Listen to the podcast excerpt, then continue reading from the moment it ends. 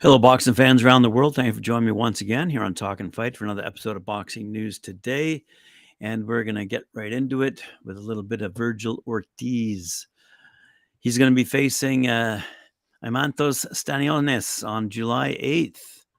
Just confirmed, Sean Jones says in BoxingNews24.com that Unburton, unbeaten, unbeaten Vergil Ortiz Jr. will return to the ring on July 8th after a long-term bout with COVID to challenge WBA regular welterweight champion Eimantas Stanionis. The two will meet at College Park Center in Arlington, Texas, in the US of A. And uh, what, what, what about that's going to be? According to Mike Coppinger, the 25 year old Ortiz, he's 19 0, 19 knockouts, has been battling COVID off and on since 2020. And it just keeps coming back on him again and again, sadly. Uh, though Ortiz feels great uh, now, it's difficult to know how much COVID took out of him. Some people are never the same after a vicious bout with COVID. In Ortiz's case, he's struggled with it for three years now. So we'll see about that and see what impact that has. Uh, the bout has already been postponed twice, and hopefully there won't be a third time. Both fighters have been inactive for the past year, and it's unclear how sharp they'll be. Stanionis, for his part, he's 14 0 with nine knockouts, has his own physical problems, dealing with an emergency appendectomy last January. If not for that, Ortiz and Stanionis would have fought each other back on March 18th. So there you go, a bit of news out of Vergil Ortiz camp, and let's see if that fight happens or not. Now we're going to move along to Eddie Hearn, who has a couple of things to say about a couple of fighters. First thing he has to say is in regards to Canelo Alvarez. So, according to BoxingScene.com, Eddie Hearn realizes Canelo Alvarez can easily jump ship to a rival outfit if he cannot deliver on his star charges lofty requests. Alvarez, the undisputed 168 pound champ from Mexico, has technically operated as a free agent for the past several years, but is nonetheless most preferred to work with Hearn's matchroom. Alvarez, 32 years old, is coming off a clear points win over London's John Ryder last week, as we all know, in front of more than 50,000 screaming fans down in Alvarez's hometown of Guadalajara, Mexico. It was the sixth main event Alvarez had headlined under the Matchroom banner. Alvarez has repeatedly insisted his next goal is to fight light heavyweight titleist Dimitri Bivol in a rematch. Alvarez lost by unanimous decision to Bivol last May in what was Alvarez's second shot at a light heavyweight title. Hearn has penciled in Bivol Alvarez for September 16th in Las Vegas, by the way. But in a recent interview, Hearn made it clear that Alvarez will entertain other offers uh, if his team cannot come to terms with Bivol or similarly appealing fight. So recently, uh, Bivol demanded that the rematch take place at 168 for Alvarez's belt rather than at 170 fight, where Bivol holds the WBA belt. Alvarez has demanded, for his part, precisely the inverse, saying a fight at 168 would draw. Anyway, Hearn said, uh, We've got the fight in September that we're planning. If we can't deliver Dimitri Bivol fight, we'll present him with other options. If we can't get him Dimitri Bivol, or if he doesn't like this other option, I'm sure he'll talk to other people. So we'll have to deliver what he wants, as always. It's not a case of Canelo, you're fighting this person. Him and Eddy Reynoso come to me and say, This is what we want you to do. And that instruction was clear John Ryder and Dimitri Bivol. We talked in the changing room after the fight on Saturday. The instruction were exactly the same. Ryder's now been ticked. Now we have to try and make the Dimitri Bivol fight, and talks are ongoing.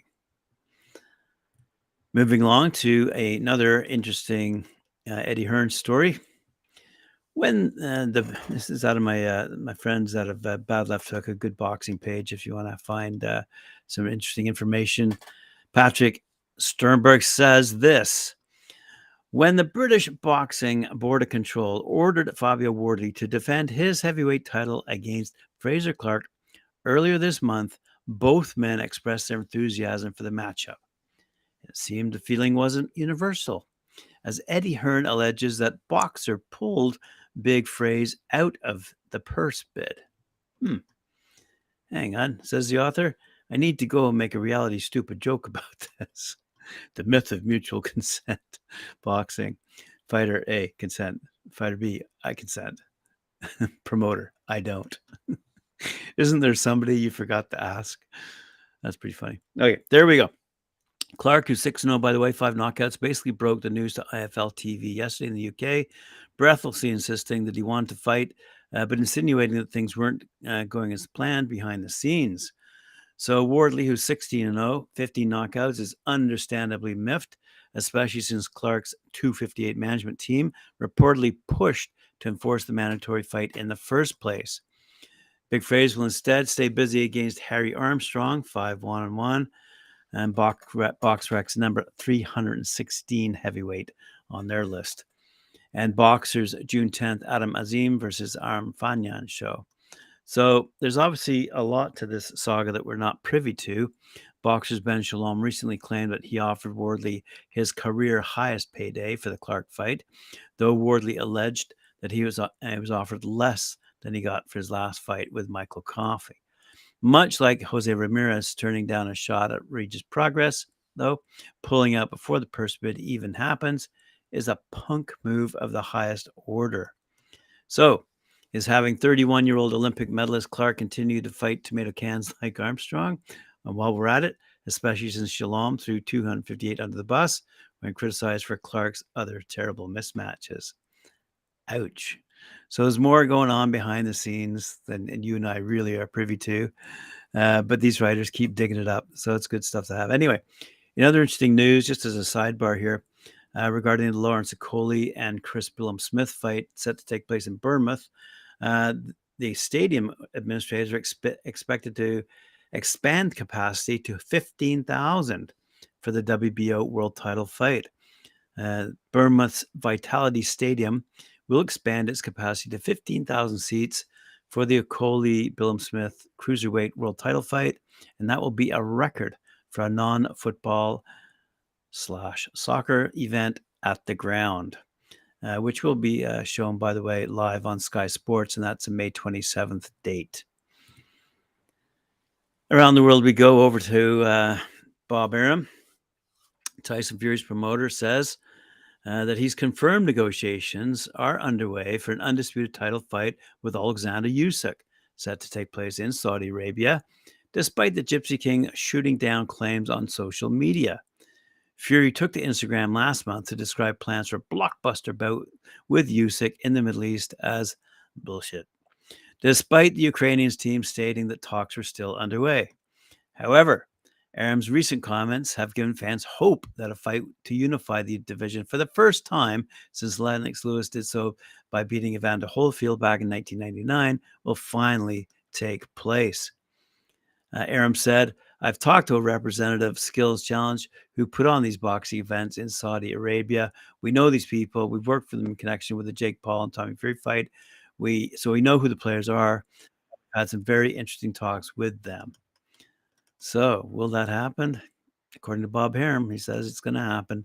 And it certainly makes sense if you can plug it in with the uh, big AJ fight as well. So, we'll see what that's going to happen. Moving on to the final news story of the day, I just want to leave you with a quick little quote.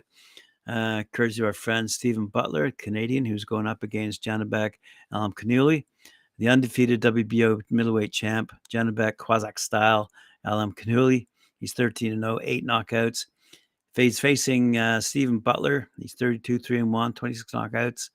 And they had their final press conference the other day uh, for their championship bout. This thing would take place at Stockton Arena in Stockton, California. And Steven Butler had this to say I'm going to shock the world. He's making a big mistake by thinking he's already beaten me. He has a big fight in his hands Saturday. I'm going to hurt him. Mark my words. You know, other fights upcoming, by the way, include uh, uh, we're going to see Rolly Romero go toe to toe this Saturday, WBA super lightweight title. The following week, we're going to see Devin Haney go up against Lomachenko for the undisputed lightweight title. That's pretty good. Uh, Nakatani versus Andrew Maloney for the WBO, WBO junior bantamweight title. Uh, same night, Chantel Cameron going up against Katie Taylor, the undisputed female at 140 pounds. And a week after that, uh, Luis Alberto Lopez is going up against Michael Conlan.